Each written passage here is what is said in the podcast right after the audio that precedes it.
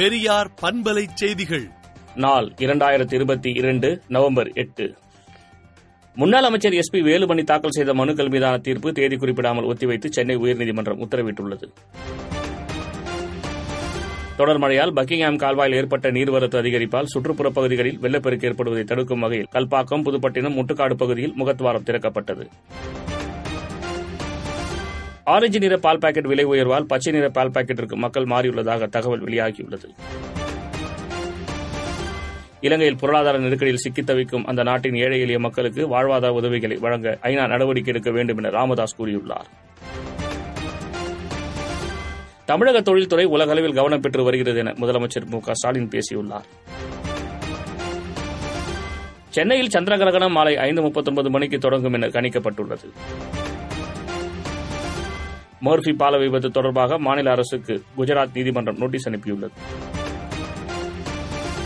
பீகார் சிறையில் நிரம்பி வழியும் கைதிகள் விவகாரம் தொடர்பாக உரிய தீர்வு காண டெல்லி உயர்நீதிமன்றத்தில் பொதுநல வழக்கு தாக்கல் செய்யப்பட்டுள்ளது. எனது பணி மன நிறைவை தந்துள்ளதாக ஓய்வு பெறும் தலைமை நீதிபதி யு யு லலித் தெரிவித்துள்ளார். லண்டன் உலக சுற்றுலா கண்காட்சியில் இந்திய அரங்கத்தை திறந்து வைத்தார் உயர் ஆணையர் விக்ரம் துரைசாமி.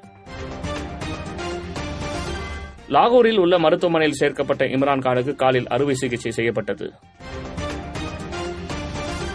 கோள்களின் ஆரம்பகால நகர்வு பற்றிய விஞ்ஞானிகளின் ஆய்வில் புதிய தகவல்கள் கிடைத்துள்ளன.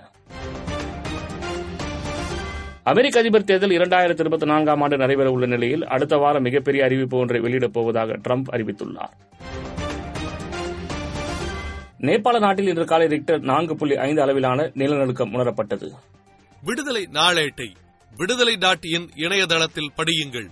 பெரியார் பண்பலை செய்திகளை நாள்தோறும் உங்கள் செல்பேசியிலேயே கேட்பதற்கு எட்டு ஒன்று இரண்டு நான்கு ஒன்று ஐந்து இரண்டு இரண்டு இரண்டு இரண்டு என்ற எண்ணுக்கு பெரியார் எஃப் நியூஸ் என்று வாட்ஸ்அப் மூலம் செய்தி அனுப்புங்கள்.